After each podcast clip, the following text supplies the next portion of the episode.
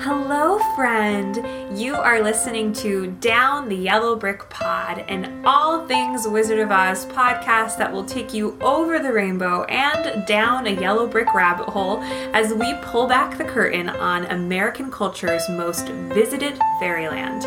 We are your hosts, Tara and EmKay, the royal revisionists of Oz and roommates in Queens, New York here to preserve the rustic emeralds of yesteryear and reimagine an Oz for today and future generations. This season, we will be deep diving with the melodies of the many musical adaptations of L. Frank Baum's original Oz book, The Wonderful Wizard of Oz, taking up residency in the 1939 classic MGM film, as well as the 70s super soul hit, The Wiz. Visit our Insta at Down the Yellow Brick Pod for an accompanying scrapbook and fave space to connect, as well as our Patreon community where we continue the escapism and entertainment with Tiny Oz concerts, acoustic coffee shop covers, and mashups not sponsored by NPR, and other good witchy perks for each Patreon tier. Our Patreons are truly our MVPs. Consider joining our Oz fam today, it would truly make our day.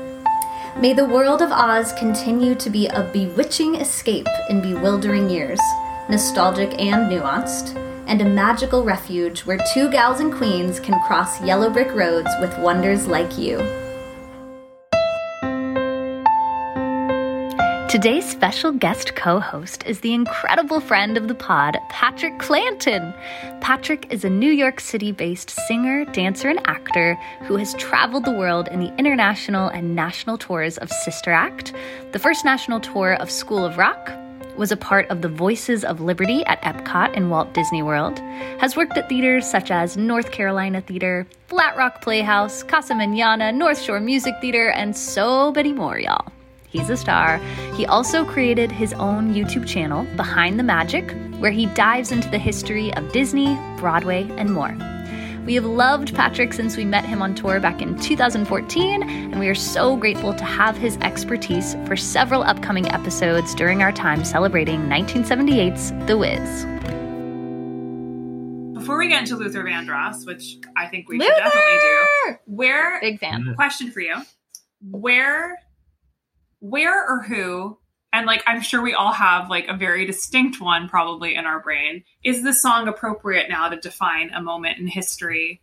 Um if it's played if it's could be sang by someone if our if the world was just a musical at all times like where would the song make sense right now to document our current history of like a brand new day being necessary and needed. Uh, when you say our cur- well, so like what moments in history have this song like? Yeah, and we could go with you could go with whatever comes up. If it's like past past that this makes sense, or like recent history. I mean, I think of Trump immediately being taken out of Mhm. office. That this this song was Oh every- yeah, I pl- I played it on that day. yeah Yes, I Like, remember. Song was everywhere. People For had sure. I think it probably if there's ways to like document on like reels and like you know Instagram stories and all those things, I'm sure it hit a peak. I mean, and also, Um, I yeah. mean, when when Barack Obama was uh when he won, That's what I was going to say. Yeah. Yeah. that also feels like a time when this song would have been played because it really did feel like, wow, this is a brand new day. This is a brand new era Mhm. for America. You know, um, it felt like, oh, well, now we can never go back to, and we can never go back to before, to quote another musical, even though, uh, yes. as we know, that didn't quite work out the way we we had hoped. But um, Right. but yeah, I mean, uh, and then obviously this song has parallels, and um, I think even more so in the movie has parallels to freedom from slavery for Black people. Yeah, Um, Mhm. I think so too. And- and- like it's stronger. in and the Mhm. and the civil rights movement. I mean, in in the movie, uh, Nipsey Russell as a Tin Man even shouts out "Free at last." Yes. So it's like, Yeah. So beautiful in this number. I I tracked him. I love him. He's living his, His best dancing. life. Yes. he's so good, and he's just speak singing, which is I'm al- I'm always a I fan love of. it. Let him live. I Let him love live. it. His little like shoulder shimmies. yeah, His his first solo, but also like those Winkies work fast. Like they were repaired in no time. They were good. They were good to go. What They did- were fine. I wish we Yeah. got to see how Nipsey was like reinvigorated. Yeah. no, Like, no, they they um like an air mattress thing. they were like, we're not going to work out this uh the these mechanics. Flash, Flash Just to back. go. He's okay. Yeah, he's fine. Let's uh. Um, I was gonna anything? say same thing, Patrick, of like when Obama was announced as our president. Obviously, as you mentioned, it's like the there's this song symbolizes so much hope and like a freedom. And as you mentioned, like just because Obama became president didn't solve all these problems, but it is a feeling of this has never happened before and there is hope on the horizon. And so yeah, I think of that that moment in history being new. It had never happened Yeah. before and it will happen again. Right. I I wonder this- um, if that's kind of part of the reason why this song is a question instead of just Oh. you feel it or no? Yeah. Can you feel it? Because maybe I think that I love that.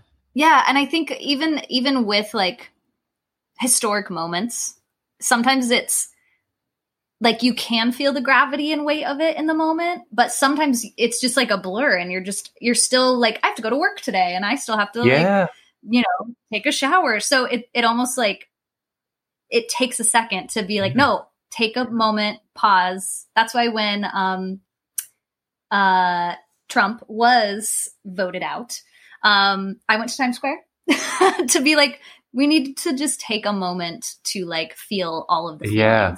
Because I think it's easy to be like, yes, this is a big moment, but like I have to go do this other thing. So Right. I like that. I like that you brought that up. That it's a question of, no, can you actually feel this? This is because some happening. people Can feel, you stop and feel feel that? moments differently. And- yeah, And I also think I my cynical side sees like, do you feel this? Mm. Like, is this is this for you? Mhm. Like, I see that side of Oh, it Yeah. too. Um, I mean, this this lyric jumps out to me. It's such a change for us to live so independently. I love that. That's one of my favorite lyrics in this whole thing. It just makes me feel like this song is so appropriate for any marginalized folks Yeah. who don't feel seen when they do feel seen. Whether that is like an event, whether that is something minor, it just feels like the appropriate song to acknowledge Totally. Mhm. um, change yeah, like even even if it's a tiny step forward. Okay, so I felt this for Stacey Abrams the day after the Georgia election, which honestly, like I've never been involved in another state election that was not my own state. Mhm. Like this was the 1st like other state I cared about because it actually affected our entire country, but it also I think it was just an example of a state that is traditionally conservative, Mhm. traditionally um strong in voter suppression Yeah. um, that oh we can ch- if we bond together we can change that. We can fight against these systems that have made it really challenging for people just to have a voice. Um, felt it there. Felt it with um, derek Chavanagh being like given a guilty verdict. Yeah. like that moment i was by my my heart was racing like watching the tv and just waiting for that Oh verdict. because i honestly thought it's like this can go anyway Yeah. Yeah. honestly at this point like the only reason that i think there was more hope was thank god a 19 year old pulled out a video camera yeah, like thank god um that's the only reason i think it went differently i mean but we even watched like in past like rodney king there was video for that yeah. Yep. And it didn't make. a and it difference. didn't make a difference so like just being like in in this living room looking at the tv like no one else was home it was just me and like when it was finally said people outside screamed like i heard people scream like rejoicing screams Yeah. Mhm. like throughout my block so it's like oh my god like it's also that feeling of like i'm watching something that a lot of other people are glued to though we might be in our own little box Yeah. like we're all feeling that like you know pop of like thank goodness Right. you know breakthrough Yeah. I mean, this song I feel like will never. I think this is the song for the Wiz that lives on. yeah, For sure. Yeah. I, I bet this is one that most people would be able to like sing back Yeah. or hear the tune in their head. it's so it's such a great one for it can be used in so many different events, so many different occasions. Like it's just always relevant. and It will always be relevant. Um, yeah. and I think that's Thank also one of the reasons why it's just one of the most successful songs in the show. Yeah. I was also thinking of the line, um, look about, you owe it to yourself to check it out. Like you owe it to yourself. I feel like sometimes Take a break. when there is something to celebrate or there is a burst of hope or a breakthrough, it's almost like our I think you mentioned like our cynical selves can be like, oh, well, really? Is is Yeah, anything this going to matter? happen? But like Really? this, these people dancing for their lives are basically like giving each other permission. Like, Yeah. yes, you owe it to yourself to feel this joy To right now. Check it out. Yeah. Also, can we talk about Michael Uh, Jackson's vocal placement. Oh It's my gosh, so he's good. riffing. I So love good. it so It's much. like his nows are like Yeah, it's like he and everyone's like worshiping him. They're just like, yeah. his vocal placement. but none of those so moments if you if you listen to the this song on the soundtrack No, it's it mostly it all doesn't diana they took out all of those little ad lib moments Like the rest of them do which drives me crazy she put it in her writer. She was like, um, "This is my song." I wonder. I like that's the one thing that is hard with Miss Ross and this whole thing. I'm like, I wish there was a little bit more like less focus on her. I know it's Dorothy's story, but I wish like certain moments. It's like we don't need we don't need this to be completely. Or I'd rather see her be in wonder, not leading it. yeah You know what I mean? yeah totally Part of it. Yeah. like yeah. a part of it like with other folks. Because also that that is her journey. Like she's trying to figure out community and chosen family and right. you know that's her whole thing. Not i don't i don't know if she we needed to see her leave this number. No. I do like what they do with her. I love that she's kind of being tossed around and like celebrated Yeah. as she should be. I mean she did dorothy in the book. It's like she grants she creates an independence day yeah. Mm. for the winky country. Yeah. so that makes sense. Yeah but it just does feel like oh girl like i just feel the ego yeah it's just like it's like a little like oh that's disappointing that we're not getting the other vocals as clear and strong I would love. Right. I w- yeah. I wish we could have at least heard some solos from the Winkies. yeah Well. yeah You know, totally. just luther Luther. Love that Luther. line. Love that moment. I'm obsessed with Luther. Can we talk about Luther? let's talk about luther So, and we'll get back He was 21 when when he wrote this song. god wow 21? Excuse me? So he was born in New York City in 1951. Young like he's a prodigy I think well he is. He Ooh. taught Right. himself to play piano by ear. His family, he was the youngest of four. Um, his family was always immersed in gospel and soul music. Um, his mother was a nurse, and after his father, who was an upholsterer, died when uh, Luther was still young, um, it was just his sib- uh, him and his three siblings and his and his mom. Um, throughout high school, uh, he developed an affinity for legendary Motown artists, especially the all female acts Aretha Franklin, S- Cissy Houston. Am I saying that right? mm-hmm that's whitney houston's mother The Mother. mother. Wow. aunt, aunt of Dionne Aunt aunt, of of Dionne Di- warwick oh my gosh. that's what it Oh. is aunt of Dionne warwick Talented Um, mother of whitney houston I have my research cut out for me today. Oh wait, hold on, hold on. And cousin of opera singer Leont Leontyne Price. We have to Wow. mention that. What? Okay, there's a lot of oh my tea in god this family. Okay, she's incredible big fan of uh of Cissy Houston, Aretha Franklin. Um I found this quote from from Luther. He says, "I was so distraught when Diana Ross left the Supremes that my grades went dramatically downhill." he was so Oh. obsessed. As we know, he already started the first Patti LaBelle fan club in the early Oh my 60s. god, I love him. So I just picture him like in New York City, just like listening. I guess at I guess at the time it'd be like records, Yeah. listening to records of these incredible Yeah. vocalists 45. and just being obsessed, and then playing piano and Yeah. teaching himself. Iconic. Um, age twenty one when he wrote "Everybody Rejoice," included in the original Broadway production. His biggest early break came when he met David Bowie.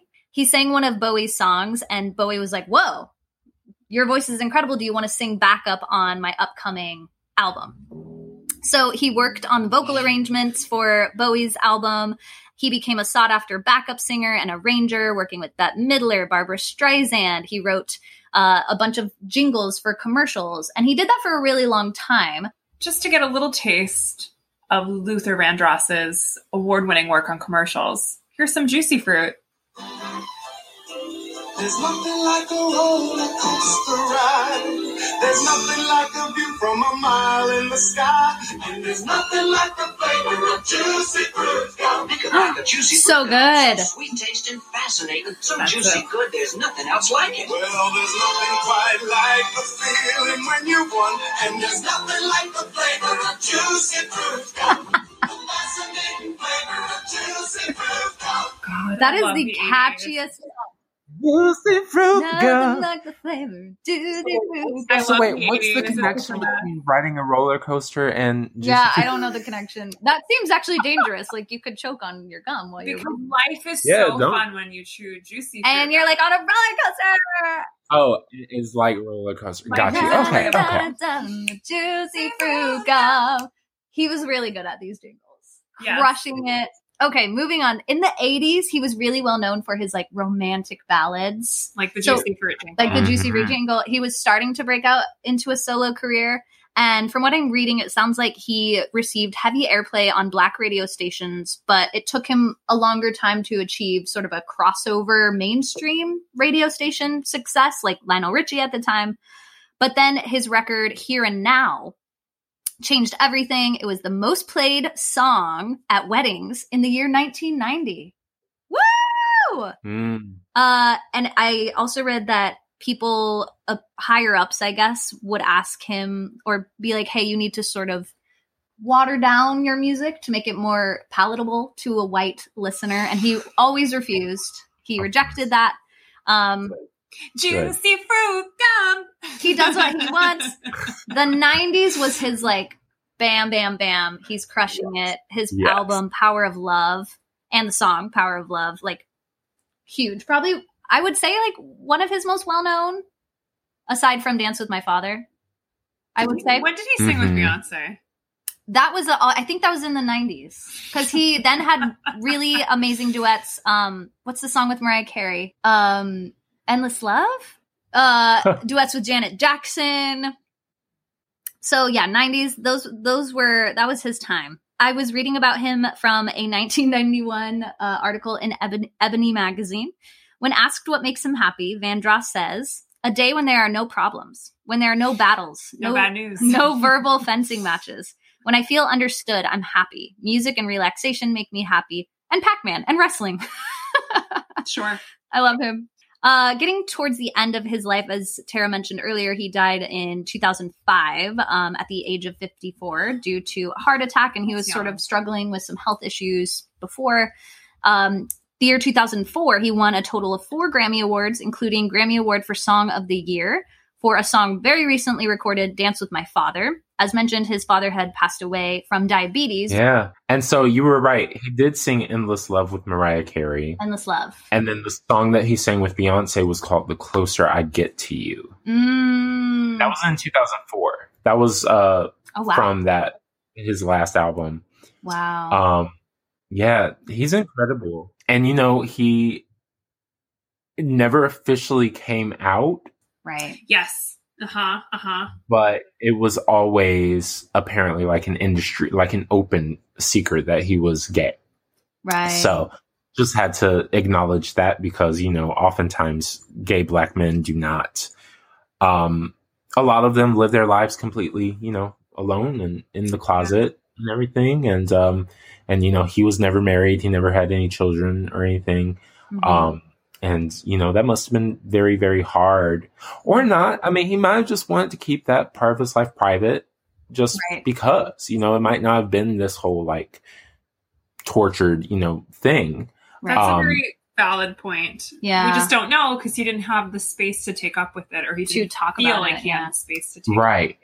I saw Right. a um, interview, I think from like 2017, of Patti LaBelle on Andy Cohen's show, and they were talking about Luther, and she was she basically said what you just said of like throughout his life he he was gay, but he never felt like he could say it for fear of it like retaliation, retaliation like at this time as a gay black man in the music industry like he was so well known for being this like fantasy figure for women with his romantic ballads you know Yes. and like singing with mariah carey and singing with beyonce so he was like worried or maybe that was fed to him that hey that's gonna ruin Someone said it. your, you know, Oh, absolutely, And- Someone said it. absolutely. Like you can't do that. Your Right. whole image will be um like different jeopardized. Yeah. yeah. yeah. I just want to read the name names of his tours because I mean they're such great names. So his first tour was the Luther tour. The second, Yes. Forever for Always for Love. The third, Busybody. love it. I, I hope Pick a Little Talk a Little was somehow incorporated into that music. the fourth, The Night I Fell in Love tour. Ooh. Give Me the Reason tour. Any Love World tour. Best of Love tour. The Power of Love tour. Power. Never Let Me Go World tour. These are all so high stakes. Here's the one that we, I mean, this is what we were just talking about Your Secret Love World Tour. Maybe that was a nod to his actual desires. Take You Out Tour. And last but not least, BK Got Music Summer Soul Tour. BK. And that Love was those names. is BK Burger King. Burger King, definitely.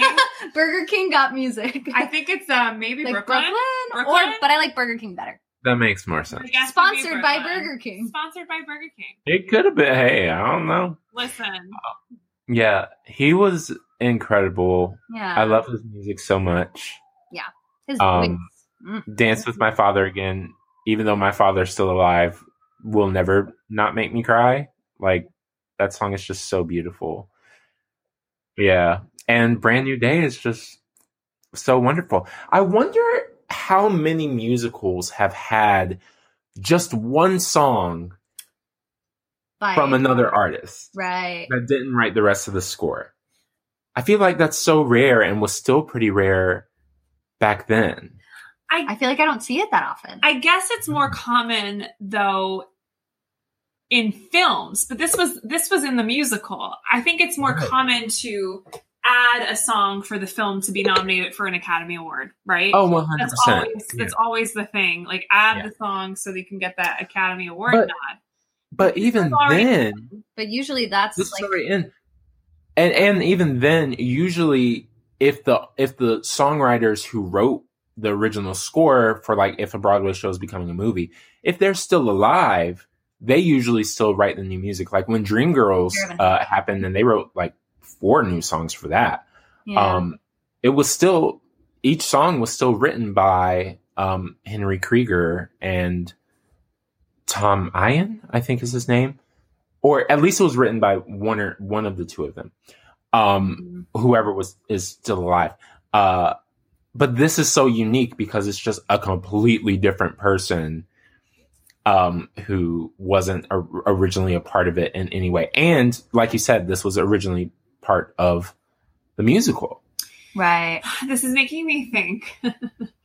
so many artists probably have beef with the Wiz from the 70s because so many people did get screwed because they were like, you know, mounting this thing that vision kept changing. Like initially it was going to be Mm. this like magnificent song concert of different fairy tales. So there were all these people who contributed music that never made it in. Also, like Mm. did not start paying Charlie Smalls to like way too late. Like I was like, oh my gosh, she's been free labor for a long time. wow just- that Yeah, just made me think of of that, like the fact that there was so many people who Like contributed to it, but are not credited. are not credited. yeah. right Because there also was like Ken Harper was a new producer, and he was just going off of what he knew. Right. Yeah. I don't know if he was like necessarily the most um, compassionate a businessman. I think he was just trying to make it. I think he was trying to make it as a black man producer Mm. and change Yeah. the game in that way. Um, you're right though. This doesn't happen where there's just one song written by someone Yeah. else. Right. But I think Luther did write other songs. other songs. So that makes That- sense of like he had a blueprint and then they were like, no, but we do like that one. Let's cherry pick. we that. like this one I yeah need to go back to it and I, I will revisit because we did a lot of this work at the top of our season and now it's a little foggy of just like Yeah. the musical origin. Even I forgot about Wonder Wonder Why. Like that was Yeah. out of my brain Right. Being in this scene. But there I think Luther Vandross may have. I will double check it and make sure to post on the Instagram like the final verdict on may have contributed more music other than this song. Mm. Mm. So fascinating. more music that didn't get used. Like he wrote Oh, I his wish we could hear it. of Right. Home, whatever Oh. that might be. Right, I right, would right. love to hear Yeah. that. Yeah. 21. Two fun facts. Brand New Day was used in a 1976 Kodak commercial that is viewable on YouTube for Christmas. Like they were trying to sell Kodak cameras for Christmas. And everyone's like, brand new day. It's like kids in like Christmas outfits. And then Tokyo Disneyland, the place we've all been together. It was used as the New Year countdown party song from 2009 to 2010. Happy New Year, brand new day, Tokyo. I love it. I love it. And did I also see that it charted at number one in like Yes. Belgium or, Yes. or somewhere Yes. in Europe? They were like, This "Look." version from the film, um, probably because of Diana Ross and, and Michael Jackson, but And Right. if, I don't think I'm mistaken in this, but I might be. I'm pretty sure the Wiz Live 2015, this was like their promo go to. Macy's Thanksgiving I- Day. Yes. Yes, they did this They there. did yeah. this. This was what they presented. Yeah. For any As you should. Yeah, it's. I. I really think we are making a lot of sense out of it. Is the staple song of the musical? Do yeah, we know the Tonys like 70s what they did? they didn't perform. They didn't perform? That year at the Tonys, it makes me so mad. Please and it makes me wonder if there was kind of like a, a an under you know current of racial something oh god. But um the tonys that year similarly to what the tonys did this year had like some of the greatest hits of broadway Mhm. performed and It was so like, like a weird medley, correct? yes and and just like like people who had starred in musicals in the past came and performed their like signature songs that year but Oh. none of the best musical nominees performed. What? And it is one of I, I think maybe there was like one other time when that happened what? for for the at the Tonys, but it's it's so bizarre. And that's why like it would be so great if we just had that one like full number from the from the original production of The Wiz. And we I was- don't. I was We gonna say, like. I feel like I would have seen this come across my YouTube at this point. So there was Yeah. no Wiz performance at all. No Wiz performance. There's very little recorded. This of is The so, Wiz, but there apparently is a recording of the original Broadway production. It's But just, it's hard like I was saying, like the legalities around the Wiz are very complicated and confusing, and Wow. I don't, I don't know much more. I yeah, mean, maybe I could dig into this of like why, why is it a secret? right. Yeah. I would love to see it. Me too. uh, Me too. bummer, man. Oh my Um, God, Andre DeShields in like his first. Oh, if we had that at- video preserved, oh my god! also, like we'll say, an Andre DeShields fan club would be nice to lead. yes. Oh yes, Does that exist? Because I will sure join. It does. Like I will join. Should. They It should. It should exist. totally. About well, there's one thing um, about this song in the movie that uh, is not actually in the movie, but it's literally my favorite part of the song. It's on the soundtrack, and it's it comes at the very very end. At the very end, these two singers are harmonizing with each other, and they go, "Can't you, can't you feel up? Can't you feel love? Can't you, can't you feel up? Can't you feel love? And then there's the end of the song, the dun dun dun dun dun dun dun dun dun.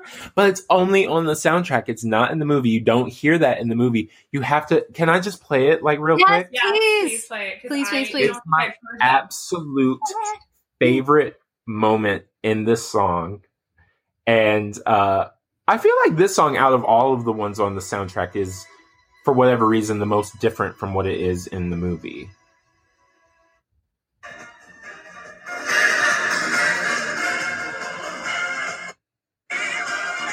Oh, there it is. Oh no. Here it is.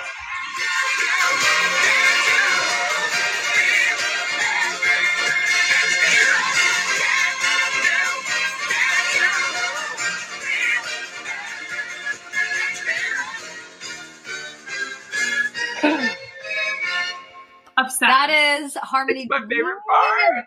Is there, Harmony Dream. is there any of the disrobing music on the soundtrack of when they're like Oh. their clothes off? That's my favorite. Oh no, yeah, no that that song on the soundtrack is well. I read that they released this as a single, and similar to what they did with, uh, well, that was for Michael Jackson when he released "You Can't Win," but there was a single where like, uh, uh, the single version was like half of the song, and then the rest of the song was on the other side, which I think started with the this roving section. But on the soundtrack that you can like download um, from like Apple Music and places, that song is seven minutes and forty nine seconds long. So Crazy. Yeah. And it has it has all of that, all of that music in between it. Ah. It's so good. It's so good. Man, I really loved revisiting this scene. Even the torture sequence, which actually was It could have it could have been scarier. it could have been scarier. Oh, I had the thought about that. Yeah, yeah. It needs underscoring. I think part of the reason why it's not scary ominous. is because it's silent. we need something. It's- it needs some like scary underscoring in that moment and i don't know if it's because that was just the the times back then the, of, of like movie making um or if they're like it's a musical and we have plenty of music like we don't need music here but it would have added a sense of foreboding right. um if there was some music. I do love going back to mabel king for a second her performance in this uh moment is so deliciously evil. And um she has uh, uh oh what is her line when dorothy says that yeah yes yes yes just tell her and she says that's what i thought she says that line. It kills me. Um, and also, gosh, that's such a great villain line. Do you want relish or sauerkraut, my dear? She's Oh yeah, hot dog! Like, That's a great villain. such a great, like, bravo, bravo. That's such a great villain line. And when she's melting, like even when she's disappeared, she's like the I can't even simulate the noises that she Yes. makes. It's like Oh, she ah! makes such great noises there, and the the finger bending moment. She's Ah. she little like "Ah, there it is. She feels like a worm. Yeah. She just feels Yes. like, "Whoa." Yeah. yes. I- She's so great. Iconic. I never noticed the subway peddler with the Tin Man. I know I didn't even see him. I'm gonna have to go back. Oh, he's m- maniacally, silently laughing Oh my gosh, terrible. as he does Yeah. it, and his octopus beret, his little octopus knit hat, is so visible. And I freaked Oh because I my was like, we had this little moment of being like, we have never noticed his hat. The three of us Yeah. off mic Wow. being like, oh, we've talked about the subway peddler, but never talked about the fact that he wears an octopus I'm still so confused on about his him. on his head. Like, what does that octopus represent? I'm like, is he the slimy underground of Oz? like, Is he the is mm. he her legs when she can't reach or something? well, that's what I'm Ooh. like. So he he doesn't I don't think he's good. he doesn't work for her, right? Like Oh, I, yeah. I she's he- under is, is he under her power or Well, is he on it. captured? right I mean, right or is he before right before no bad news He's- we he's- see he's them all change up together So he it looks like he's also been captured. I also feel like if we Well- want to put like um a realistic spin on him, I feel like he is being taken advantage of by Evillene. I feel like he is someone whose mental health is probably down the drain. You know, mm-hmm. who has like lived on the streets for a long time and questionable and probably has like absurd reactions that we would not deal or we would not view as normal but Right. this man has probably had a really hard life and that he just got caught up in Evillene's schemes Mm. but doesn't really know what he's doing like that's what it kind of maybe could feel like with him with the tin man because he's laughing like he's actually harmless. as he's the one who pulls the thing over the tin man pulls like that Yeah. like that um, right.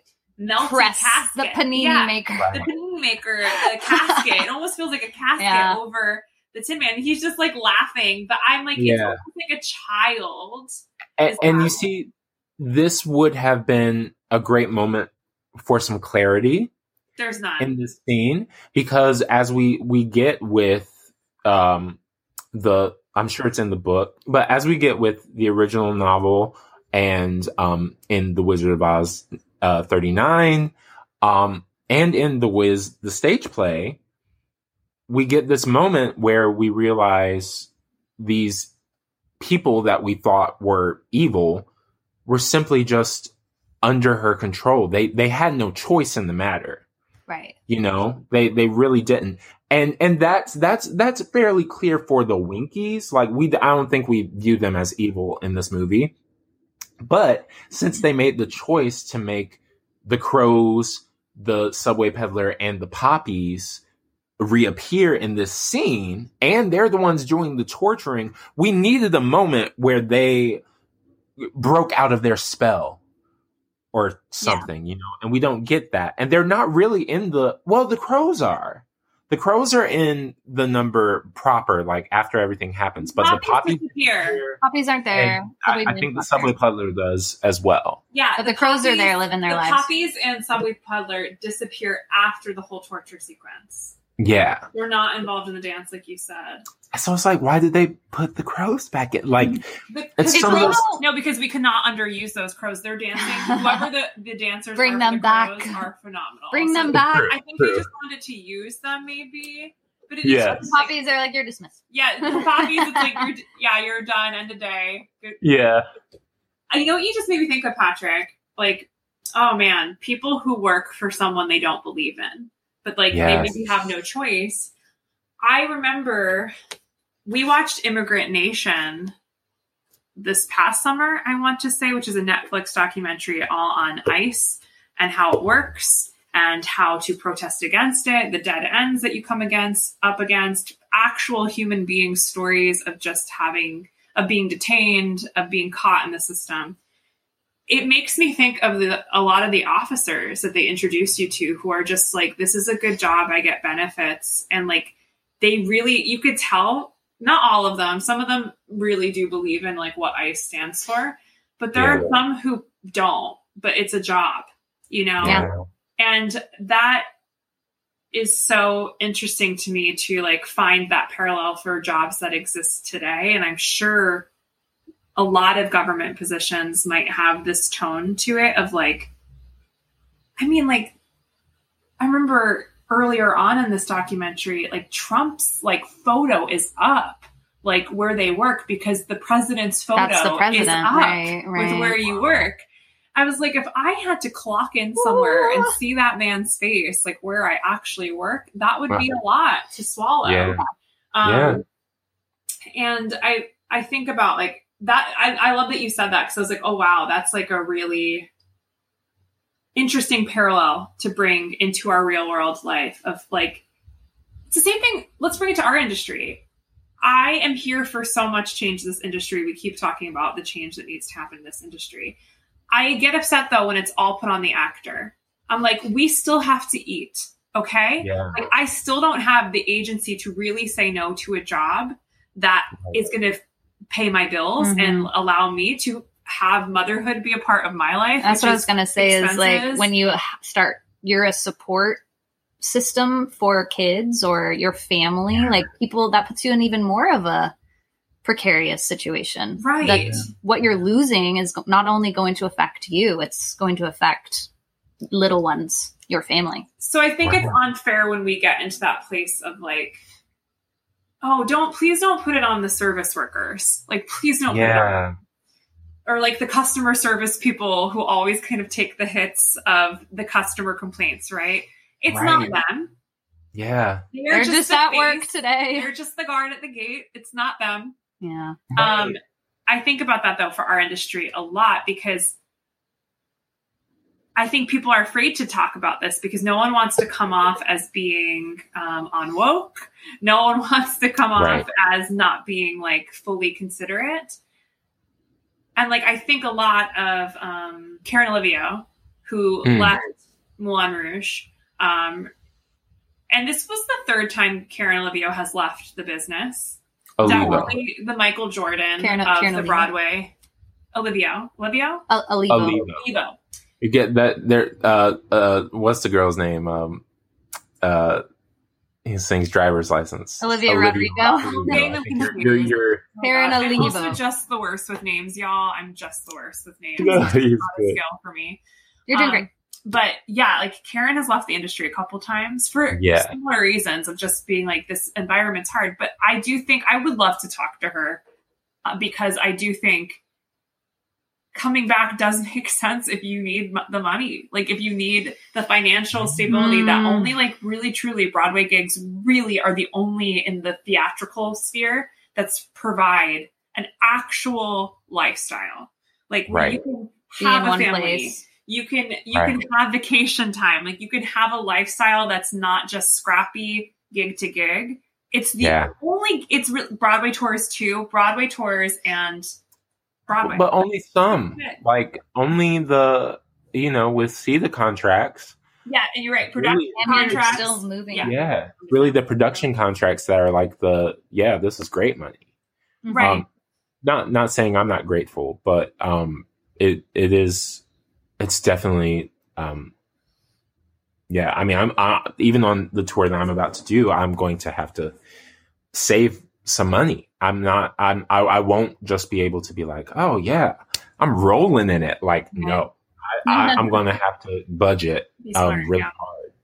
And um, which I mean, you should do even when you are getting paid, you know, a certain amount. Um, sure, 100% yes, I, I, I agree like with a- you. have to do it it's not it's Yes, more yes. this is necessary i don't have the luxury to be like oh i should budget or you No, it's like I Right. actually to I have survive. to survive I exactly. Yes. Yes, there is a difference.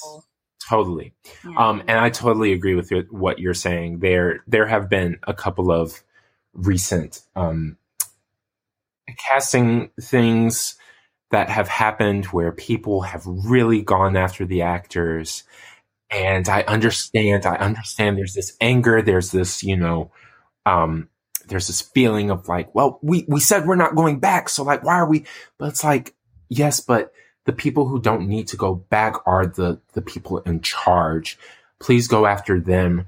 Don't go after the people who really need this money after a a, a year and a half of Right. no jobs. Or like if you're gonna go after actors, like prime example, I'm thinking of like Scarlett Johansson's backing off of a trans role that she Oh was going to play, and she backed off after she got slapped with like yeah, people just being like absolutely not, and she rethought it and stepped away. right. Scarlett Johansson is not on an equity contract. I think she's Exactly. I okay. think she's okay. She has the Yeah. Ability to make yeah. that decision. Right. I think that's when the actor can make those powerful stances. And I think that's where, like, looking at Karen now, um, I think she, they, I believe she uses they pronouns as well. Yeah. Um, they they can do that at this moment in their life. They feel like I can leave this. I have. I, I think they teach as well, and that's become more of their focus.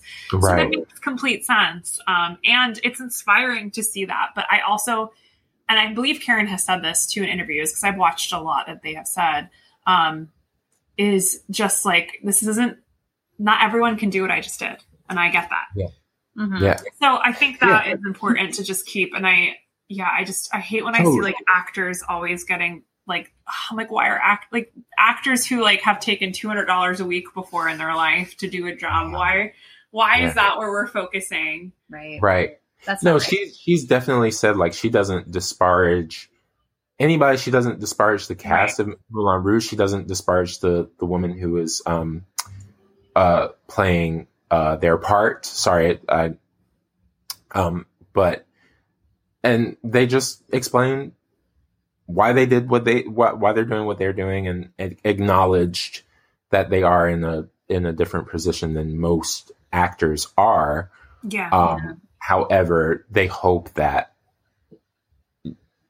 people will find their ways to make their voices heard in in whatever way they can. Even though she knows that, even though they know that not not everybody can do what they did. So Right. yeah, I just hope that going forward we we keep that in mind.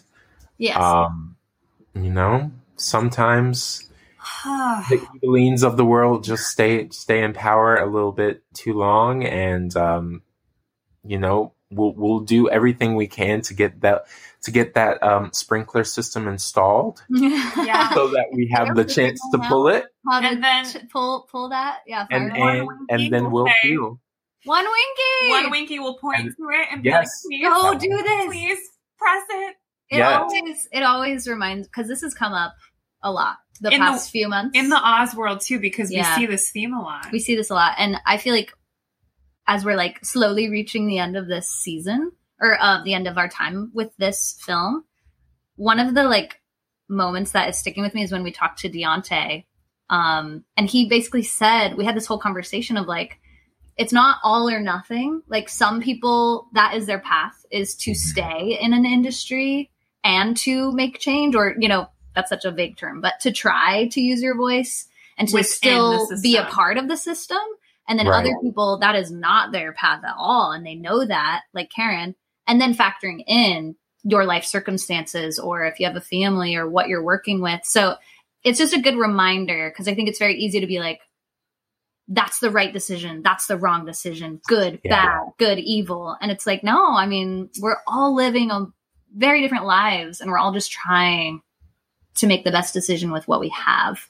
Yeah, I mean, we dove into Amazon workers last episode because that's what this reminded us of was just yeah, the unhealthy, unsustainable conditions that a lot of the factory workers have been speaking out against. And it's kind of falling on um, non listening ears, but also Yeah. listening, but it doesn't seem like real change is happening. We were talking about like the wizard, wicked witches being like these automated systems that don't know how to hold human beings. Mm-hmm. You know, yeah. like they don't know how to not see you as a robot. So I think Right. that's what is so beautiful about this scene is you see people who were treated like bots. Be yeah, fully dimensional, amazing humans who know Yeah. how their bodies move. Like it's not Mhm. even like yeah. they're like awkward ducklings. No. No, They, got are it. fully formed. And I think that's something that is a narrative of like white supremacy history of like always like labeling anyone who's not white as othered, less than, uneducated, like all that, all those kinds of qualities. And it's like, no, that is the most authentic expression I've ever seen of a human being. someone living in Yeah. their body. Yeah. Yeah. who knows who they are, knows what it means to be alive. hmm When she looks at her hand, that's Oh. my favorite moment. Just Yes, and in that moment, the the her her glove hand it floats away. and then bursts is that- into flames. I And did then that moment. flame. Ah, I love when it bursts into flames. It's But so that random. moment is just so, So great. Her like awe and also like Yes, oh, this is mine. yes. Oh, Yeah. so this, good. this reminds me all because I need to check myself with this. Don't don't give it to the people who work the front of the gate. Like if you're saying this about actors, you don't want actors to get this. Then Tara, Yes. when you have to call whoever, like is it my I don't know, health insurance, like the people who are at that bottom barrel who are Yes. greeting you who know nothing because they haven't been trained enough. Right. Breathe because Oh yes. you do not make, need to make them feel worthless. You can remind them that they're humans. You still have that Yes.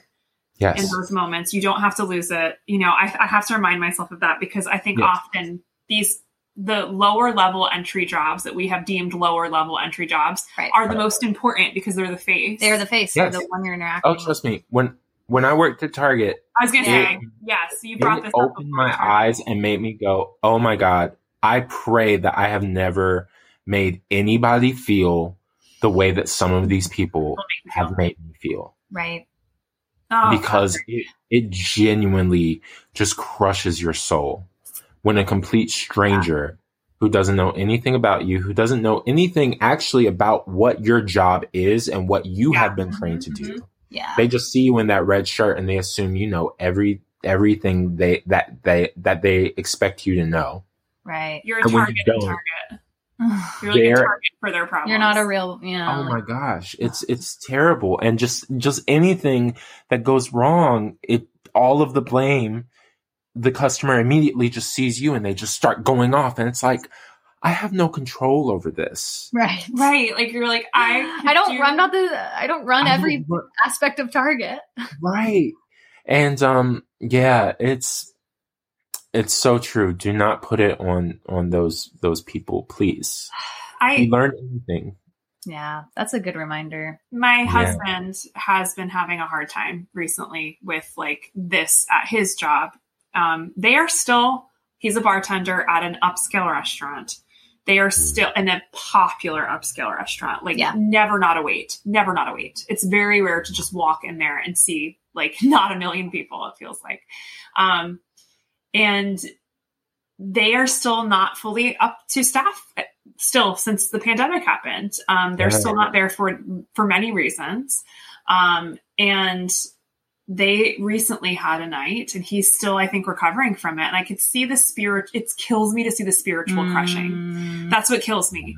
Like he's already physically exhausted yeah. but like the spiritual crushing, the cynicism that he develops to kind of, you know, as a self protection Yeah. in it is like crushing to witness. And I just want to hold space for like him because he's a really good person who gets put in these like, you know, he has to like defend himself to people who probably make quadruple of what he makes. Threaten his job sometimes because Mhm. of the wait time. Like, and it's just like, and it's what? not his. He has nothing over the wait Like time. he's like, oh my god, the things he has to deal with and manage so quickly while he's also like doing a million other tasks is just mind blowing. And I just would like to like pull these people aside who put him through hell, a as like a wife, and just a first like slap them maybe, like you know, just like a little Mhm. physical violence.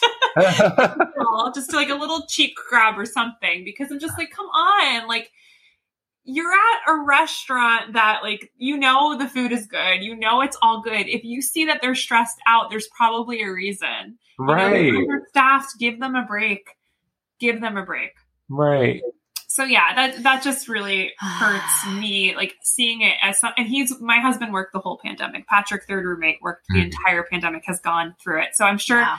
Patrick Clanton, if you talk to third roommate Patrick, you would have so many stories to Patrick share. party. Oh, You for know, sure. It's just like having For to deal sure. with that, like, yeah, that um, eviliness that comes with these jobs. Mhm. Yeah. For sure. Absolutely. So I'll be better. That's I'm a gonna, good I'm gonna pledge to be better. I need to remind myself to be better. I mean, I can- I still have to, even though I went through it. You know. I think it's very Um, easy yeah, to. You have to like be proactive against your own because it's very. That's how we are as humans. Is like one little minor inconvenience, and it's like, "Ugh, this is Yes. throwing off my whole day. Can I Right. say something radical? Tell us. Yeah. I think we've been conditioned to think that giving empathy to every single human is more energy draining than to treat people sometimes as bots. But I beg to differ that it's not that hard. No, not at all. I don't think it's that hard. I think boundaries need to be in place, obviously. Like Mhm. you have like clear boundaries, especially for strangers. Yes. Um, but I don't think empathy is that hard. I think we've been conditioned though to be like, oh, like then you're putting yourself in a vulnerable spot. I'm like, no, you're not. Like it's not that it that takes hard. energy to get mad. It takes more muscles takes- to frown. Yes. yes, but we've been conditioned that that's more normal and acceptable to like shut down, you know, Right, right, and right. like. So I think always empathy, Yeah. Oh. Always and I have empathy for Evillene because maybe Love her. maybe girl just was like sad her sister died Yeah, And, maybe like, this is a- her grief. in a grief rage Mm. that we none of us understood. This is her mourning. to be fair, the Wicked Witch of the West has always just wanted one thing: her sister's shoes. Maybe her It always sister breaks my heart. Yeah, I want to explore that more. This is like why I'm like, and we have to write a book about This these could be witches. another elf um Elphaba moment. Truly. Elphaba story. like, why are the shoes important? Yeah, we never find out like what they really do what power they really have. for yeah. her. Like if putting it into my con like a like oh if one of my family members who's passed away, if someone else had something of theirs, I would feel I would probably go mad with like oh, absolutely. this is unacceptable and disrespectful.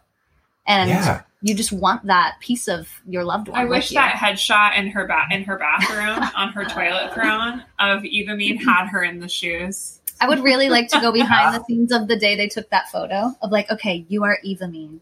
She's like, yes, I'm posing. She, oh my god. Also, do we just think that that was just like, yeah, we don't have any money to like get another person to be this other witch. They said we're gonna Hayley Mills this. It's a parent trap moment. You're gonna play. It didn't to me. It, I was so it went You're right "Oh, over my head. it." I was like, she has a photo of herself, but two photos. I don't understand. The only reason I thought of it, it being Eva Mead is because she like did a weird like oh kiss, oh, right? like she like a, uh, she kisses her fingers as like a salute to Eva Mead, and they open it like on cue of like she's talking about. Her sister. Yes. It's it's just- so funny. oh my god! I don't want to leave this scene because I, love this. I don't want to leave the scene. scene because it means we're almost over with I the know. Wiz. We only have. No. I, I don't have any purpose for my life. We have. We just outlined the rest of Oh, our we did. season We the have- other day. We have a lot of purpose. You have a lot. We have ice skates. We have ice skates. We have Jewel. We have Jewel in concert. We have. We have the lot. Muni, honey. We have the Muni. We have the Canadian version. There's We're so much. we're busy. So much. Patrick, I don't want to let you go, but we should let you go. We should. Thank you for joining us today and throughout this section of our season. Our most reoccurring guest. Woo, Thank you. Yay. I'll be expecting my plaque in the mail. You got We got Um, you. no, thank you address. so so much for having me. This is just kind of reignited my love for this musical and all of its weird in all of its weirdness and and my love for this movie and all of its weirdness. Um it's been Oh. such a special uh thing to get to revisit it and talk with it um to you and and just realizing how much how big a part of my life this um story is. I mean, I think what you all are doing is so wonderful with um, the Wizard of Oz and kind of documenting how it has intersected in in all of our lives. Its themes are timeless, and you know, will will never stop being relevant. So it's um, I'm so grateful to have been a part of it. Um, and I love y'all, and thank you to the listeners who um, if any of you have said any kind words about me to to Taryn, okay, that that means a lot. so um, thank y'all for having me. Oh, so well said. We're so grateful. We love you so much. And everyone, go check out Oklahoma on tour. We when do you open, doing that. Patrick? Um, we uh, open November. I want to say twelfth, but I don't think that's right. Cool. In in Elmira, New York, uh, November thirteenth, and Awesome. then uh, we officially open in Minneapolis on November sixteenth. Now we know we Um, have so, yeah. listeners in Elmira Gulch. Elmira Gulch. New Go to Patrick in Elmira. So you better go Yes. be a good friend. Okay. I think I'm going to come to Philly. That's going to be my goal. Yay! Yeah, Philly's such an easy like train ride from New York. Yeah. It's Not bad I got a car. I got oh yes, She's got a flag. come on. I'll bring him. You know, Yay! that's how we work. I'm always there. Love you, Patrick. we love you so much. Love y'all too.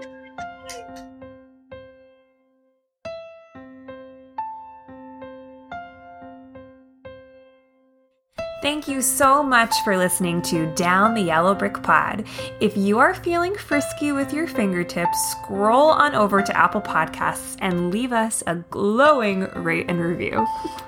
Each person who leaves us a review will be entered to win our end of the season Oz giveaways, mm. including a gift basket of musical adaptation goods, which, trust me, you aren't going to want to miss. All previous reviews will also be considered in our entries. We see you. Until next time, catch us at Down the Yellow Brick Pod and our Technicolor scrapbook on IG and partying on our Patreon. Gratitude to our patrons of present and future for making more magic possible. Let's escape to Oz soon, okay? TTYL!